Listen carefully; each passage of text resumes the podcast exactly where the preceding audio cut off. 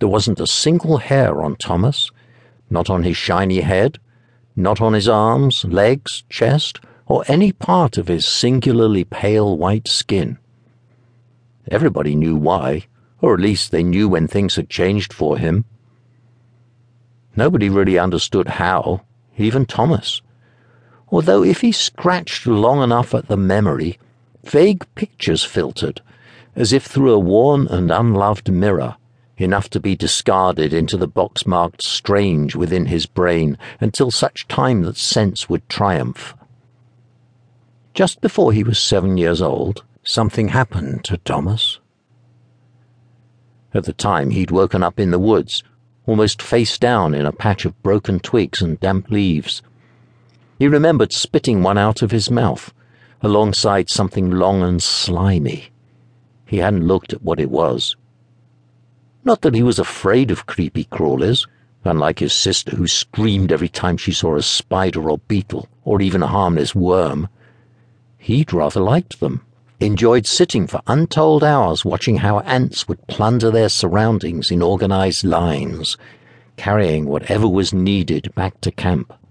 He'd often wondered if he should create an ant farm, but then the thought of them being encased within pieces of glass and wood made him shiver. They were better off free. He'd often thought that when he grew up he'd save animals frequent zoos in the middle of the night and let the animals rampage after their masters. But eventually he'd realized that would only land him in jail. And really, it wouldn't do the creatures any good. They'd only be caught again, or worse, shot to keep the public safe.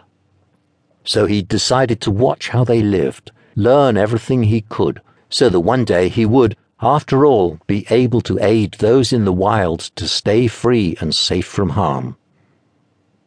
Thomas had always loved the woods.